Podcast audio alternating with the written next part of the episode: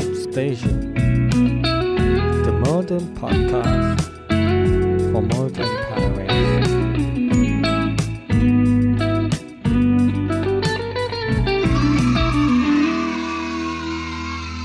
ไลฟ์วัคซีน สวัสดีค่ะ ยินดีต้อนรับนะคะสู่ B Hope Station นะคะ วันนี้นะคะเราก็มาพบกันอีกครั้งกับเอพิโซดที่ 3 นะคะ ซึ่งจะพูดถึงเรื่องพฤติกรรมอันธพาลของการนอนหลับนะคะ โอ้โห ฟังแล้วรู้สึกอันตรายขึ้นมาเลยทีเดียวนะคะสำหรับอาทิตย์ที่แล้วเนี่ยเราได้เกริ่นได้ขายของเอาไว้แล้วนะคะ ใช่ หลังจา ค่ะ กที่เราได้คุยเกี่ยวกับเรื่องการนอน ใช่ไหมคะ ใช่ แล้วก็ขายของว่าวันนี้จะเป็นการนอนแบบแอดวานซ์ ใช่ นี่ แล้วก็หลายคนเนี่ยต้องมีสักอย่างหนึ่งอะที่เป็นอันธพาลอะ ที่เป็นแก๊งสเตอร์ ใช่ที่ที่พฤติกรรม เรานอนอี อัน ก ธพา ข้าง ล แก๊งมาเฟียเนี่ย ทุกวัน ถูกต้องค่ะ ซึ่งพฤติกรรมนั้นคือ คือการนอน กรน กรน นั่นเอง ค่ะ อืม ซึ่งวันนี้นะคะ คุณคุณอาแปมเนี่ยเขาก็จะมีเหมือนเรื่องราวที่เขาไปเจอมาเฟียคนหนึ่งนะคะ ที่มีพฤติกรรมอันธพาล อ๋อนี่ ใน คือ การนอนหลับมากน จะอยากจะแฉมาเฟียใช่ไหมคะ ใช่ค่ะ ก็ เดี๋ยว เดี๋ยว ให้ วัน คุณ นี้นอก แปม จากการโกนแล้วเราจะพูดเกี่ยวกับเรื่อ อ๋ ง ออื่ อื่นอีกด้วย ใช่ใช่ลืมไปเลยนะคะ เพราะว่าพฤติกรรมอันธพาลเนี่ยไม่ได้มีแค่นอนกลนนะ อ่ามันจะมีลำเมอ มัน และ มี กัด ลำเมอ ฟัน และกัดฟัน มาวย ถูกต้อง ใช่ไหมคะ วันนี้เราก็จะมาฉีกมาแค่มาล้วงว่าไออันธพาลพวกเนี้ยไอพฤติกรรมพวกเนี้ยมันต้องได้รับการแก้ไขไหม อือหือ แล้วมันจะเป็นถึงขั้นไหนความรุนแรงของมันมีอะไรบ้างที่เราเป็นอยู่เนี่ยคือปกติหรือเปล่า โอเค บางคนอาจจะแบบ อยู่กับตัวเองแล้วก็ไม่รู้เนาะแล้วก็รู้สึกว่าปกติพอไปอยู่กับ อ่าฮะ เพื่อนเท่านั้นแหละ เพื่อนแบบเฮ้ยแกเป็นแรงมากอะ่ะ อืม เคยไหม เพราะว่าเราไม่รู้ไงเพราะเราหลับไง เออ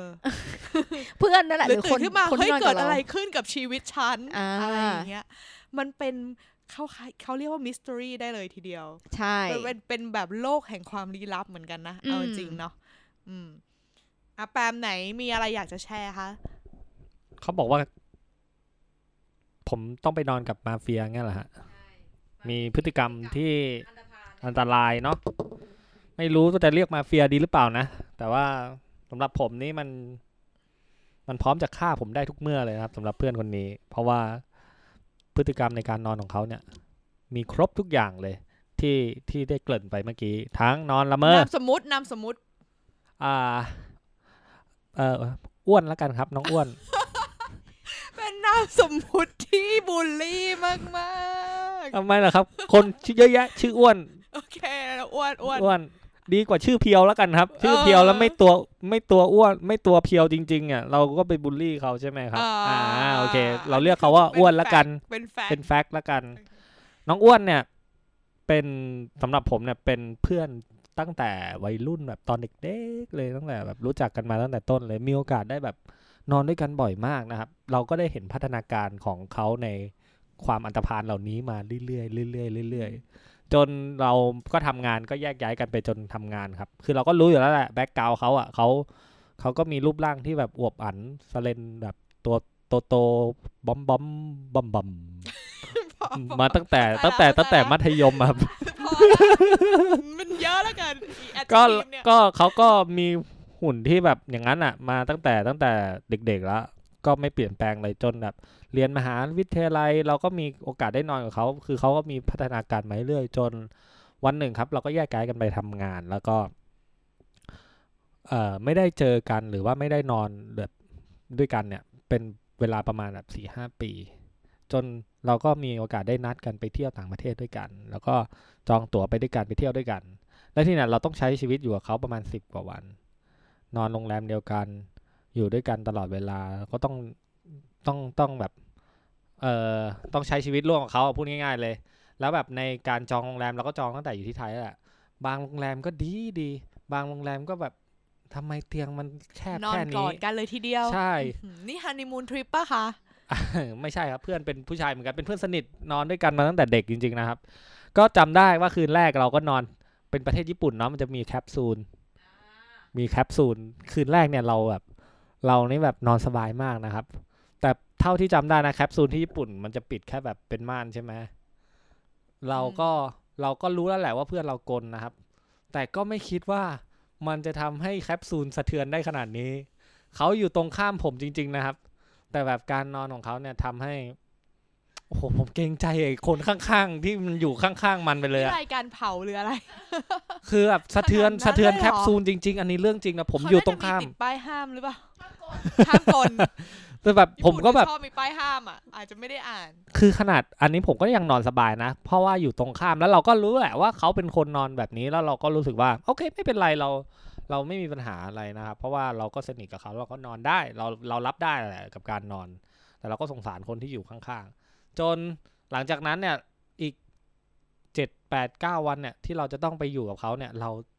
ต้องนอนแบบห้องห้องเดียวกับเขาอะครับนอนเตียงเดียวกับเขาบางคืนครับ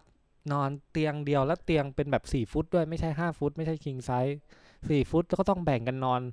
มีอยู่คืนหนึ่งครับ ผมอ่ะจะต้องนอนเตียงเดียวกับเขาซึ่งผมนอนไม่ได้เลย เพราะว่าเขากัดฟันและเสียงกัดฟันของเขานะครับ มันมีแรงบีบที่สูงมากครับ มันอัดแอดอัดอัดอัดแอดอัดทุกวินาทีอะครับ ผ คื ม อ ผ เริ่ ม มมาแล้ว คือ กัด ผม ฟัน ไม่ ริ่ รู้ ต เลยว่า มม เมื่อไหร่มึงจะหยุดวะเมื่อไหร่มึงจะหยุดวะหรือว่า เอาช้อนเอาช้อนใส่ พอ จอด พอ ซื้อ พอแบบ พอแบบกัดฟันหายกลนมาอีกมากลนนี่ก็แบบเตียงสะเทือนอะเตียงสะเทือน ผมก็แบบอ่ะรู้ละวิธีแก้ปัญหาก็คือผลักเขาไปอีกฝั่งหนึ่งครับผลักให้ไป ให้นอนพลิก ให้นอนตะแคง อืม ซึ่งการนอนตะแคง ไม่ช่วยอะไรเลย เพราะว่าตัวกลมๆนะครับ การนอนตะแคงของเขาทำให้เขาแบบ ยิ่งกลดังไปกว่าเดิม วิธีที่เขานอนและดีที่สุดก็คือนอนคว่ำเขานอนคว่ำแล้วเขาจะนอน อัน แบบ นี้คือลองมาทุกท่าแล้วใช่ไหมคะ พยายาม คุณแปนี่ ค้น กลิ้งมาทุก พยายามจะหาคิดค้นวิธีที่เขาจะนอนดีที่สุด อ่าฮะ ซึ่งสุดท้ายคืนนั้นผมต้องไปนอนหน้าห้องน้ำ จริงปะ ไกลที่สุด เนี่ย จริง ๆ เอาหมอนไปนอนหน้าห้องน้ำเพราะว่านอนไม่ไหวเลย อีกวันหนึ่งเราก็ไปซื้อเอียร์ที่มันแบบยัดเข้าไปในหู อืม เพื่อที่จะนอน วันนี้เงียบเงียบลงหน่อย มันก็เตะเราอีก มันก็ละเมอเตะเราอีกครับ มันเหมือนแบบมันมันมันมีทุกอย่างในคนคนเดียวอะครับ ก็คือแบบการนอนของเขาอ่ะอันธพาลมาก ๆ จริง ๆ นะครับ แล้วผมสุดท้ายเนี่ย หลังจากที่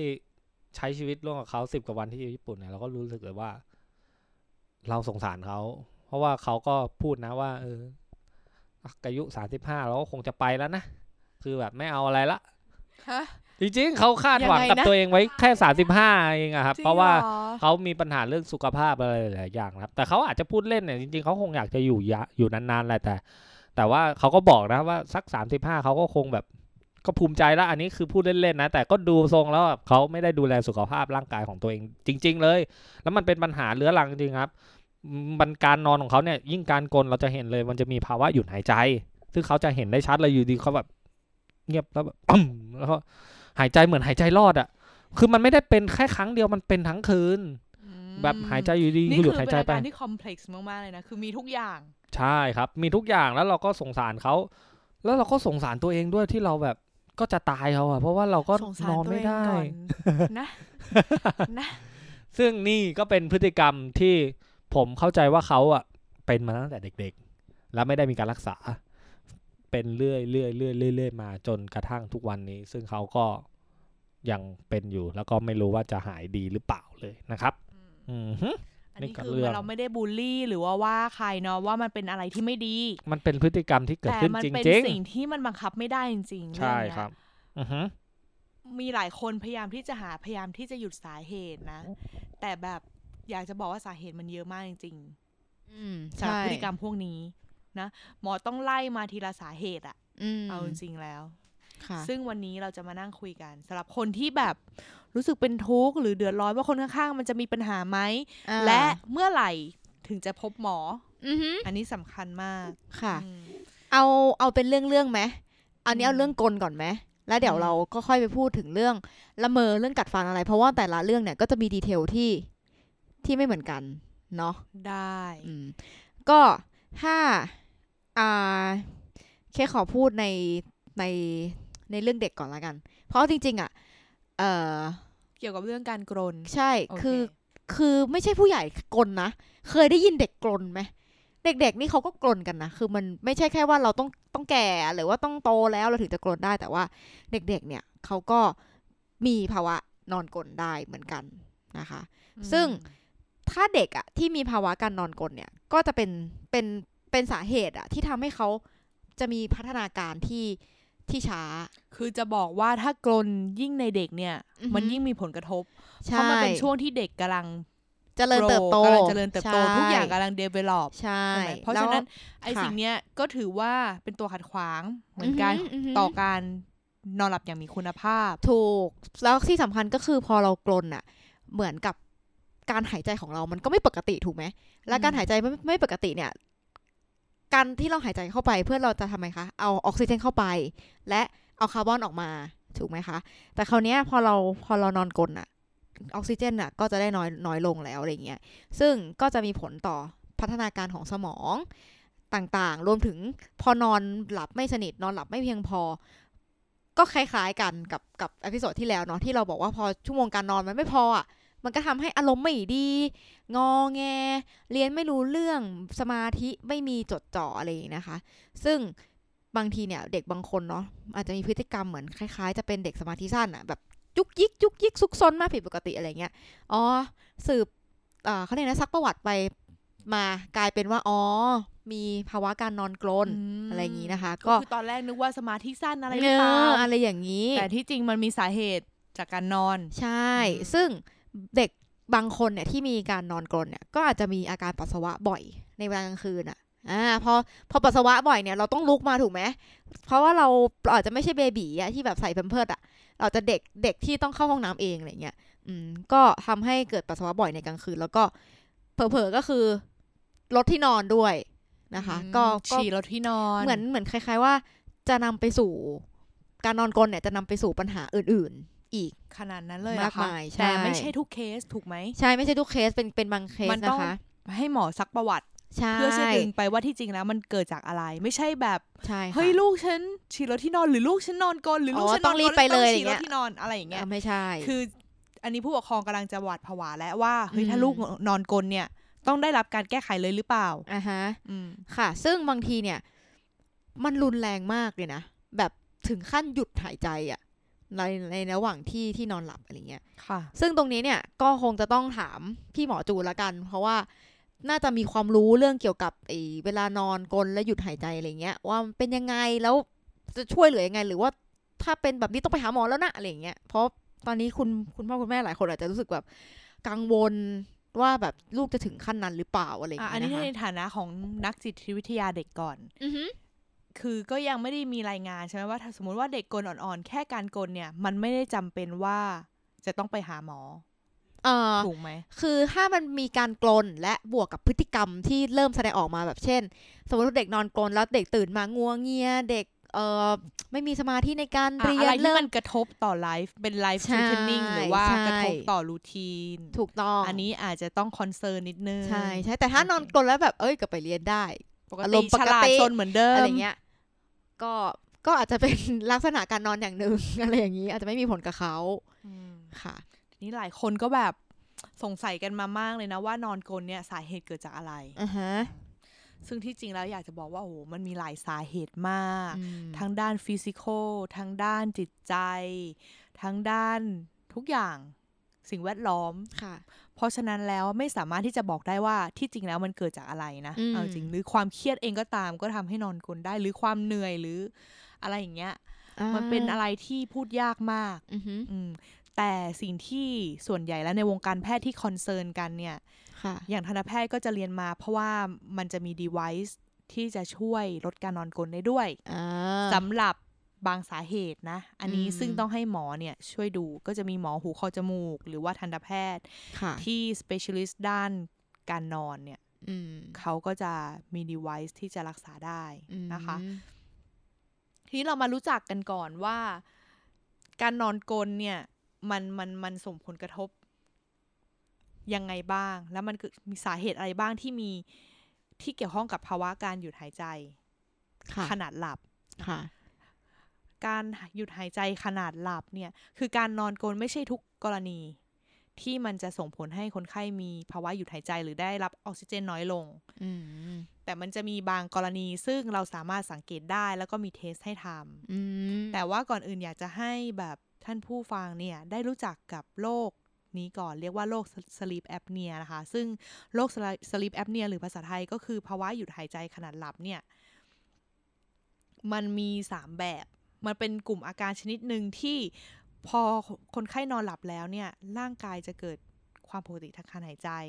เช่นแบบอย่างเพื่อนคุณแปมอะที่แบบนอนๆแล้วแบบเหมือนตายเหมือนหายใจไม่ออกแล้วอยู่ดีๆหายใจเฮือกอีกครั้งหนึ่งอันนั้นก็เป็นภาวะหยุดหายใจขนาดหลับเหมือนกัน อืม ซึ่งถ้าเกิดภาวะนั้นแล้วเนี่ย มันจะทำให้อวัยวะในร่างกายเนี่ยขาดออกซิเจน และเป็นสาเหตุของโรคอีกหลาย ๆ โรคตามมาเลย เหมือนกับเรานอนไม่พอด้วยเนาะ อืมอืมอืม แล้วแบบอยู่ดีๆ ร่างกาย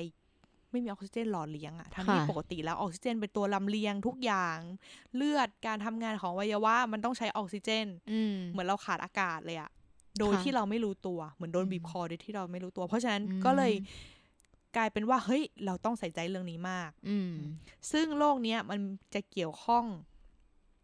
การแสดงออกของโรคเนี้ยอย่างหนึ่งก็คือการกล ค่ะ อืมซึ่งเราจะมาทำความเข้าใจก่อนว่า sleep apnea เนี่ยเกิดขึ้นได้ยังไงเนาะซึ่งที่จริงแล้วมันมี 3 ชนิดสาคือสาเหตุของการเกิดนะ เกิดขึ้นได้ 3 แบบ ก็คือ 1 เกิดจากมีสิ่งอุดกั้นทางเดินหายใจ อืม สองเกิดจากความผิดปกติของสมองส่วนกลาง และสามก็คือเกิดเกิดด้วยกันเลยทั้งสองอย่างทั้งสมองทั้งมีสิ่งอุดกั้นทางเดินหายใจ อือหือ อืมส่วนสิ่งอุดกั้นทางเดินหายใจเนี่ย พบได้มากที่สุดถึง 85%เป็นสิ่งที่เราเจอด้วยกัน แบบมีอะไรที่แบบกั้นทางเดิน เช่น ตรงจมูก ช่องปากและลำคอทำให้แบบทางเดินหายใจตอนบนเนี่ยตีบแคบ ม พอนอนเนี่ย มันก็จะแบบได้รับออกซิเจนน้อย เพราะว่าหายใจได้ไม่ไม่เขาเรียกว่าอะไรได้อย่างไม่มีคุณภาพ อืม เนอะ อืมบางครั้งบางคนเนี่ยเกิดภาวะหยุดหายใจ 5 ครั้งต่อชั่วโมง หรือ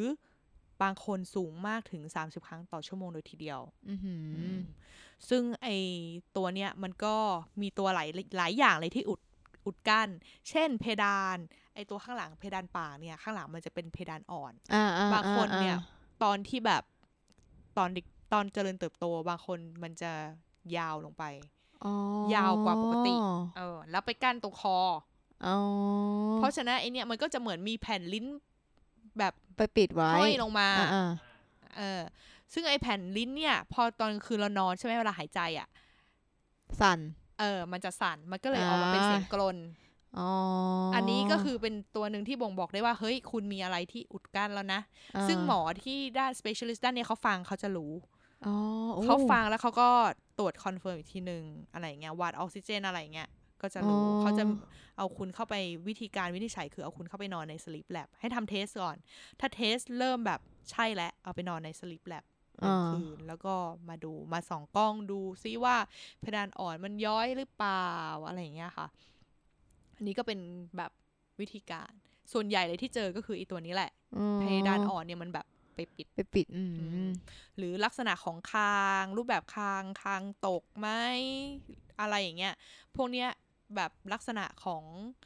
เขาเรียกอะไรอะระบบทางเดินหายใจช่องปาก และจมูกด้านหลังเนี่ย มันมีผลนะในการที่จะ อืม บล็อกทางเดินหายใจ ซึ่งพวกนี้พอโดนลมอะมันก็จะมีเสียง มันก็เลย อ่า เกิดออกมาเป็น เป็นเสียงกลน snoring หรือเป็นเสียงกลนได้เนาะอืมอ่ะอันที่สองก็คือความผิดปกติของสมองส่วนกลาง ซึ่งก็พบได้ไม่เยอะหรอกประมาณ 0.4%น้อยมาก มันจะมีจากโรคของสมองเลยอะพวกโรคหลอดเลือดสมองเนื้องอกมะเร็งสมอง หรือว่ากินยาบางอย่างที่กดสมอง พอ ฮะ กดแล้วเนี่ย มันก็จะกดการหายใจ คืออ ม พอกดสมองมันก็จะมีสมองส่วนหนึ่งพอนหรือว่าอะไรอย่างเงี้ยบางตัวที่มันแบบควบคุมการหายใจอยู่ ม พอได้รับการกดการหายใจก็จะไม่มีคุณภาพแหละ ตอนนอนก็จะหยุดหายใจเป็นพักๆอะไร อื เงี้ย ม หรือแม้กระทั่งบางคนที่เป็นชนิดผสมหรือ mix sleep apnea เนี่ย อันนี้ก็เจอเยอะเหมือนกันประมาณ 15%ก็คือสมองก็มีปัญหา ไอการอุดตั้นอุดกั้นก็มีปัญหาอีก ค่ะ เพราะฉะนั้นวิธีการแก้ไขทั้ง 3 แบบเนี่ย มันก็ต่างกันเนาะ อืม ที่หลายคนถามว่าอะแล้วจะรู้ได้ไงอะว่าแบบเฮ้ยผมกลนแล้วเนี่ย แล้วผมแบบเป็นหรือเปล่า is sleep apnea เนี่ยผมเป็นหรือเปล่าพยะภาวะหยุดหายใจขนาดหลับเนี่ย อืม เขาก็มีเทสมาให้ทำนะ ค่ะ ซึ่งจริงๆ ถ้าลองไปเสิร์ชดูอ่ะ มันก็จะมีให้ทำออนไลน์ หรือคุณจะลงตรงไปที่พยาบาล โรงพยาบาลเลยก็ได้ อืม ทั้งโรงพยาบาลรัฐโรงพยาบาลเอกชนเขาก็มีรับรอง ค่ะ เป็นเทสสั้นๆ ที่แบบ จะถามอาการของคุณ เช่น เช่น แบบคุณนอนกลนเสียงดังมาก และกลนดังเป็นประจำจนเกิดความรำคาญของผู้ที่นอนด้วยหรือเปล่า เสียงมันจะดัง อ่า เสียงจะมีเสียงกลน แล้วก็เวลาการคนของคุณเนี่ยจะแบบหยุดเป็นพักๆแล้วก็มีอาการแบบสำลักขณะนอนหลับหรือเปล่า อ่า หรือว่าตอนนอนคุณมีอาการหายใจติดขัด หรือหายใจแรงหรือเปล่าอะไรเงี้ย ทีนี้เขาก็จะมาดูว่าแบบระหว่างชีวิตประจำวันมันเอฟเฟกต์ไหม ค่ะ เช่นแบบคุณขับรถแล้วมีอาการง่วงบ่อยๆไหม อ่า หรือระหว่างวันมีอาการง่วง มีอาการแบบนอนไม่เต็มอิ่มอะไรอย่างนี้หรือเปล่าอะไรอย่างเงี้ยค่ะ ขณะทำงานหรือหงุดหงิดง่าย อารมณ์ไม่ดีไม่มีสมาธิ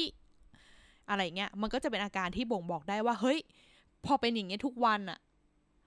คุณนอนไม่พอแล้วทำแล้วทำไมคุณถึงนอนไม่พอ อืม อืม มันเพอเป็นเพราะว่าคุณขาดออกซิเจนตอนนอนหรือเปล่า ค่ะ อืมซึ่งซึ่งที่จริงแล้วก็ไม่อยากให้ทุกคนละเลยนะ ถ้าคน อ่า ข้างๆหรือตัวเองมีอาการกลนเนี่ย อยากจะให้ลองทำเทสดู ค่ะ เพราะว่าเมื่อคุณเป็นสลิปแอปเนียแล้วเนี่ย ระยะยาวเนี่ยมันส่งผลต่อไลฟ์สไตล์จริงๆเนาะเพราะสมองเนี่ยพอได้ออกซิเจนลดลงเรื่อยๆเนี่ย ภาวะมันก็จะแบบแย่ขึ้นเรื่อย อืม ค่ะ ๆ หรือบางคนแบบหยุดหายใจขนาดนอนหลับแล้วเดทไปเลยก็มีก็คือตายไปเลย เพราะฉะนั้นคิดว่าโรคเนี้ยเป็นโรคที่ทำให้เกิดการเสียชีวิตขนาดหลับ หรือว่าเรียกว่าไหลตายได้ ก็คือเกิดจากโรคนี้ อือฮึ อืม พฤติกรรมหนึ่งที่ค่อนข้างอันธพาลสำหรับผมเลยนะ ก็คือการนอนละเมอนะครับ ซึ่งการนอนละเมอเนี่ยที่ผมเคยเจอเนี่ยที่เป็นอยู่บ่อยๆก็คือแบบละเมอพูดเนาะอยู่ดีๆก็หัวเราะ อยู่ดีๆก็พูดอะไรก็ไม่รู้ขึ้นมา หรือแม้กระทั่งแบบละเมอว่าตกจากที่สูงเนี่ยอันเนี้ยผมผมเคยเป็นแบบ เราจะฝันก่อนประมาณว่าแบบเฮ้ยเรากำลังจะทำอะไรสักอย่าง แล้วพอเราตกปุ๊บขาเราจะดีดปุ๊บแบบ แล้วเราก็จะตื่นขึ้นมาเลย เหมือนแบบความฝัน เหมือน มัน ตก บิ้วเรา เหว ใช่แล้ว เค ตัวย ก็ เป็น จะ เหมื ดี อ ด นกัน อ่าไอ้พวกนอนละเมอเนี่ยจริง ๆ แล้วอ่ะโดยเฉพาะเด็ก ๆ เนี่ยสำหรับผมนี่ถือว่า ถือว่าน่าน่าเราต้องใส่ใจนิดหนึ่งนะครับ เพราะว่าก็เพิ่งมีเคสที่แบบละเมอรุนแรงไป แล้วก็มีปัญหาทำให้เด็กแบบประสบอุบัติเหตุ หรือว่าบาดเจ็บได้นะครับ ซึ่งในเอ่อวารสารของมหิดลนะก็ได้พูดว่าจริง ๆ แล้วการละเมอที่พบมากที่สุดนะห้าสิบเปอร์เซ็นต์จะอยู่ในเด็กระหว่างสามถึงสิบสามปี ก็คือมักจะละเมอ เดินหรือว่าละเมอกรีดร้องพูดอะไรก็ไม่รู้นะครับ แต่ว่า อีกอย่างหนึ่งก็คือการละเมอปีนหน้าต่าง หรือว่าปีนป่าย โอ้โห ใด ๆ ก็ไม่รู้ โหดมาก นะครับ โหดมาก เล่นของมีคมก็ยังมีเลยนะครับ แต่ว่าเมื่อตื่นขึ้นมา เราไปถามเด็กเด็กกลับไม่รู้ตัวครับ ว่าตัวเองทำอะไรไป อันนี้คือการละเมอนะครับ อันนี้คือสิ่งที่ที่จริง ๆ แล้วผู้ปกครองควรจะใส่ใจนะครับ จริง ๆ แล้วมันก็มีแนวทางในการดูแลเด็ก ๆ อยู่นะครับ ในนี้จะเอ่อในวารสารก็บอกว่าหนึ่งเนี่ยสิ่งแรกที่เราควรจะโฟกัสก็คือเราจะต้องทำสภาพแวดล้อมของห้องนอน หรือว่าสภาพแวดล้อมของในบ้านนะให้ปลอดภัย เช่น เราไม่ควรจะเอาเด็กไปวางอยู่ชั้นสองให้นอนใช่ไหมเตียงชั้นสอง เาหนูว่ะ ไม่ไม่ให้ ก็ เด็กไป ตาม นอนอยู่ชั้นสองเดี๋ยว อ่า ตกมาบาดเจ็บ หรือว่าเอาของมีคมไว้ใกล้ๆอะไรแบบนั้นก็ควรจะหลีกเลี่ยงนะครับ หรือว่าสองอย่าให้เด็กเหนื่อยเกินไประหว่างวันนะครับ อย่าให้อดนอนนะครับ เป็นไปได้ควรให้เด็กมีเวลาพักกลางวันด้วยนะครับ ซึ่งอันที่สามเนี่ยก็คือจะเกิดขึ้นอะไรที่มันเกิดขึ้นเนี่ย ให้เราจดบันทึกไว้ หมายถึงแบบการละเมอของเด็กอะ ถ้ามันเกิดขึ้นก็ให้บันทึกจดไว้จดไว้ดูว่ามีกี่ครั้ง กี่ครั้งเก็บ Data ไว้นะครับ แล้วก็สุดท้ายเนี่ยถ้าเอาไม่อยู่แล้วจริงๆอ่ะเขาก็แนะนำให้ไปพบหมอ ถ้า อืม การละเมอมันเริ่มแบบไครซิสมันเริ่มอันตราย เไอยู่คื ขึ้น เริ่มเริ่มก่ออันตราย ใช่ เช่นแบบบาดเจ็บ หรืออาจจะ ใช่ เกิดอุบัติเหตุได้ใช่ไหมคะ ถูกต้องครับ บางคนละเมอกระโดดตึกชั้นสามชั้นสองมีไหม ของเค้ก น่าขกลัวเหมือนองเค้ก กันนะ ของเค้กเป็นไง เคยละเมอนี่ เอาเอาตัวอย่างของเพิ่มเมื่อสักครู่ที่คุณแปมบอกว่าจะเกิดในช่วง 3 ถึง 13 ปีใช่ไหมเราก็ระลึกถึงตัวเองว่าเอาตอนนั้นเราอายู่เท่าไหร่เนาะก็เนี่ยอยู่ในช่วงนี้พอดีเลยเนาะซึ่งอยากจะขอเล่า 2 เรื่อง ซึ่งอี 2 เรื่องเนี้ยเป็นพฤติกรรมอันธพาลนะ อันตรพานเลย ลุก ใช่ ขึ้นมาเตะเลย คือ เตะ เล่า น้องตะ เล่าแล้ว พี่ ทุกคนต้องขำอะอะคือ ขอคำก่อนได้ป่ะ ยังยังไม่เพิ่งคืองี้เราพูดเลยแล้วกัน เราละเมอลุกขึ้นมาฉี่ที่กองผ้า แล้วจะพึ่งนะคะ กองผ้าเนี้ยเราจะมีกองผ้าสองอย่าง คือกอง เออ ผ้าที่ยังไม่ได้ซัก กับกองผ้าที่ซักแล้วคือเราอ่ะรับจ้าง เออไม่ใช่เขาเรียกนะ จ้างคนซักผ้า แล้วเหมือนเวลาเขามาส่งผ้าเขาจะส่งมาเป็นแบบเป็นผ้าเป็นมัดมัดๆอะไม่ไม่แน่ใจว่าแบบทุกคนพอจะนึกภาพออกหรือเปล่า แต่ว่าเขาจะพับผ้ามาเป็นตั้งๆ แล้วก็เอาผ้าผ้าใหญ่ ๆอะมัดอีกทีหนึ่งซึ่งเราเนี่ยจังหวะดีมาก นอนละเมอปวดฉี่ ก็ไปฉี่ที่กองผ้าที่เขาเพิ่งมาส่ง กอง เลื ผ้า อกผ้าที่ส่ง ที่ซัก ที่ แล้ ซั ว กแล้ว แต่ว่ากองผ้าที่ ยัง ที่ยัง ไม่ ไม่ซัก ซัก ไม่ไม่ฉี่ อันนี้ก็เป็นพฤติกรรมอันหนึ่งที่แล้วบ่อยมากคือเดี๋ยวก็ ที่ไปฉีดตรงกองผ้าซัก ใช่ เป็นคนไฮยีนมาก แล้วแบบแม่ก็คือตอนเราก็ไม่รู้ตัวเนาะแล้ว เออ ตอนเช้าอ่ะ แม่ก็จะแบบบ่น อีกแล้ว ว่า แห แบ ละ บทำไมถึงไปฉี่ตรงนั้นอะไรอย่าง ต้อง เงี้ย สลับโพสิชัน ซึ่ง วันหลังเวลา ซึ่ง วาง อันเนี้ยคือคือเราไม่รู้ตัวจริง ๆ ว่าเราไปเรารู้แค่ว่าเราปวดฉี่แล้วเราก็ไปฉี่แต่เราไม่รู้ว่าเราไปฉี่ที่ไหน อันเนี้ยคือคืออันเนี้ยคือคือแปลกมากแบบ แต่มันมีแปลกกว่านี้ อ่า อันที่สอง ยังไงคะ ก็คือละเมอเดินลงบันได แล้วไม่ตกด้วย ไม่ตกด้วย ม คือเหมือนอ่าเท่าที่เคยอ่านมาเขาบอกว่าอ่าเราอ่ะจะ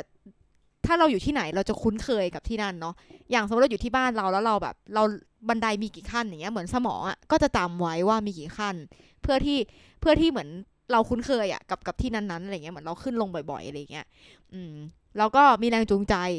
คือทีวีเนี่ย พ่อไม่ให้เอาไว้ในห้องนอน จะอยู่ที่ชั้นล่างเท่านั้น แล้วเรารู้สึกว่าเราอยากดูทีวีมาก ในใน เก็บก จิต ด ใต้สำนึกของเรา เก็บคือกดเราอยากดูใช่ไหมคะ ทีวีมาก อยาก พ่อ ดูละคไม่ให้ ร ดูเหรอคะ พ่อไม่ให้ดูในห้องนอนไง อืม แต่เราเราอยากดูอ่ะคือเราเป็นแบบเด็กที่ชอบดูละครมาก ตอนเด็ก ตอนนี้ก็ยัง ๆตอนนี้ก็ยัง ก็ยังดู แล้วคราวนี้เราทำได้ว่าเราอ่ะจะไปเปิดละครดู แต่เราไม่รู้ตัวว่าเราหลับอยู่ เราเราแค่รู้สึกว่าเออเราจะไปเปิดละครดู แล้วเราก็เปิดประตูออกจากห้อง แล้วคืออันนี้เป็นเรื่องที่อัศจรรย์มากคือ เรารู้ได้ไงว่าเราต้องเดินกี่ก้าวอ่ะ เพื่อที่เราจะลงบันไดอ่ะ เพราะว่าบันไดมันไม่ได้อยู่หน้าห้องแบบพอดีอ่ะ เราต้องเปิดห้องออกมาแล้วก็ลงบันไดก่อนอย่างเงี้ย แล้วบันไดอ่ะก็ไม่ใช่มีแบบว่าเป็นแค่ตอนเดียวอ่ะ มันจะมีพักอีกอ่ะ ช่วงบันไดพักแล้วถึงจะลงต่อ ซึ่งก็ลงต่อได้ก็ไม่ตกอ่าแล้วคราวนี้พ่ออ่ะก็เลยลงมาตาม เพราะว่าพ่อ พ่อสงสัยว่าดอเดินไปไหน เพราะว่าคิดว่าจะไปเข้าห้องน้ำแต่มันไม่ใช่ไง แล้วพ่อก็เลยเดินตามมาเรื่อยๆ แล้วก็เดินมาดูว่าเราไปไหน โอ้โห น่ากลัวมาก โอ้น่ากลัวคื น่า อ กลัวนะ คือเราก็กลัว นี่ถ้าแบบรู้สึกตัวอีกทีคือไขกุญแจบ้าน ออกไปแล้วอ่ะ ออกไปได้ เออ ซึ่งพอมาถึงชั้นสองละเขาเอ่อห้องนอนอยู่ชั้นสามใช่ไหม ลงมาหนึ่งชั้นแล้วโดยที่ไม่ตกอย่างเงี้ย เออ เราก็เราเราก็ฝันว่าเหมือนแบบพ่อเราเป็นเป็นนักดนตรีดุริยางค์อะไรอย่างเงี้ย แล้วเราก็กอดพ่อแค่นั้น จำความฝันได้ เออ ด้ว จำ ย ความฝันได้ แล้วพ่อแต่งตัวแบบเป็นเป็นนักดุริยางค์อ่ะแบบคนตีกองแต๊กอ่ะ แล้วเราก็ไปกอดพ่อ แล้วเราก็จำอะไรไม่ได้อีกเลย จนตอนเช้าพ่อบอกว่าเราอ่ะเดินลงมาจากข้างบนมา มาที่ชั้นสองอ่ะเราก็จะแบบโอ้โหน่ากลัวมากอ่ะ การระเบิดของเรานอกจาก ใช่อ่ะ ฉี่ร ซึ่ ถ ง ผ้า ค่ะ ซึ่งอันเนี้ยก็เริ่มอันตรายแล้วเ อันตราย จ อันเนี้ยอันตราย งๆอันตรายนะ คือละเมอแบบ นี้ย เนี้ยอันตรายละ อืม อืม เพราะฉะนั้นวิธีการดูว่า ควรจะไป หาหมอ หา ได้ ห ห ม รือ อยั ไหม ง ก็คือ ดูว่าพฤติกรรมของลูกเราเนี่ยอันตรายหรือยัง อย่างบางคนถ้าสมมติว่า เป็น ละเม ภัย อ กับตัวเองไหม ละเมอแค่เอ๊ะละเมอหัวเราะอะไรอย่างเงี้ย คือถ้าเขานะอยู่ตรงนั้นแล้ว ค เขา น ก็ รอบข้างก็มีความสุข เงียบ เงียบหายไปอะไรอย่างเงี้ย นี่อะไร ก็ถือว่าถือไม่เป็นไรนะ อืม แต่ถ้าเริ่มลุกขึ้นมา เริ่มไปหยิบของมีคม เริ่มปีนหน้าต่าง เริ่มลงบันได อันนี้ต้ เริ่ อ ม ง อะไรอได้รัย่าบงเงี้ย การแก้แก้ไข ถูกต้อง ซึ่งพาไปพบจิตแพทย์ ได้ ได้ จิตแพทย์ ใช่ เด็กได้นะ ใช่ คะ ค่ะ ส่วนส่วนการกลนนี้ก็อย่างที่บอกเหมือนกัน ถ้าเริ่มมีอาการกระทบต่อไลฟ์สไตล์ เช่นง่วงเหงา อ่า หาวนอนบ่อยๆเ อารมณ์หงุดหงิด ตอนนอนรู้สึกฟังเสียงหายใจเขาเริ่มแบบมี อืม อาการ อืม หยุดหายใจ ค่ะ เริ่มหงุดหงิดอันนี้ก็ต้องไปลองทำสลิปแลบดู อ่า ว่าเป็นสลิปแอปเนียหรือเปล่าเนาะ ค่ะ ค่ะ ส่วนการนอนกัดฟัน อ่า ถ้าถามทันตแพทย์แล้วเนี่ยถ้าก็ต้องมาตรวจสุขภาพช่องปากทุกๆ 6 เดือนอยู่แล้วเนาะ อันแน่ ถ้าทันตแพทย์เห็นเนี่ยก็จะทัก เพราะว่าคนที่นอนกัดฟันแล้วเนี่ยแรงที่ลงกับฟันเนี่ยจะมากกว่าคนปกติเคี้ยวเนี่ยประมาณ 50 เท่าเลย โห คือแรงตอนที่กัดฟันนี่มันหนักมากจริงๆ แล้วอย่างเพื่อนคุณแปมที่ดังก๊อตก๊ ก็ อต ต้อง ก๊อต ไป นี่ พบทันตแพทย์นิดนึงนะคะ เพราะว่าเคยมีคนไข้คนหนึงกัดฟันแล้วต้องรักษาลากฟันทั้งปากอะเสียไปประมาโอ้ยณหลายแสนอยู่อะ น่ากลัวมาก แค่ อะ รักษาลากนะเพราะทั้งปากเลยอะฟันสึกจนกระทั่งทะลุโพรงประสาท โอ้โห เนื่องจากการกัดฟัน ผมไม่ค่อยเป็นห่วง ฟันเพื่อนผมนะครับเพราะว่าเพื่อนผมไม่เคี้ยวข้าวครับ ลืนเลย เพราะฉะ นั้นฟันเขาจะทำหน้าที่หนักตอนนอนเท่านั้น ตอนนอนหนั ต ก อน มา กิน ก ข้าวเขาไม่ต้องทำอะไร เออค่ะ คุณอ่าใครนะน้องอ้วน อ้วน ก็ไม่ต้องโกรธคุณแปมนะคะ ขอโทษด้วยนะคะ ขอโทษนะที่นี้จริง ค่ะ ๆ ค่ะ คือถ้าถ้าคุณกำลังฟังอยู่นะ โอเค มาหาแปมได้เลยนะคะ ขอที่อยู่หลังไม้ได้ เดี๋ยวพี่ส่งไปให้ ได้ค่ะ ค่ะสำหรับวันนี้เราหนีกันไปก่อนดีกว่าไหม จบ ใช่ กันดื้อๆเลย เอาเป็นว่าถ้ากัดฟันก็ไปหาหมอฟันนะ มันจะมีดีไวซ์ให้ใส่เรียกว่าไนกาดนะตอนกลางคืนเพราะว่ามันจะกระทบต่อขานไกลด้วย ถ้าฟันคุณแบบเลี่ยนไปเรื่อยๆ จนกระทั่งเตียนเนี่ยมันก็ไม่ใช่แล้ว เพราะฉะนั้นก็ต้องมีการป้องกันตัวเองเหมือนกันนะคะ ใส่ใจสุขภาพตัวเองและลูกน้อย ก็ และ หมั่นดูแลตัวเองและสังเกตรอบๆข้างนะคะอืมค่ะสำหรับวันนี้พวกเราสามคนขอลาไปก่อน โอเคค่ะ ค่ะ สวัสดีค่ะ สวัสดีค่ะ สวัสดีครับ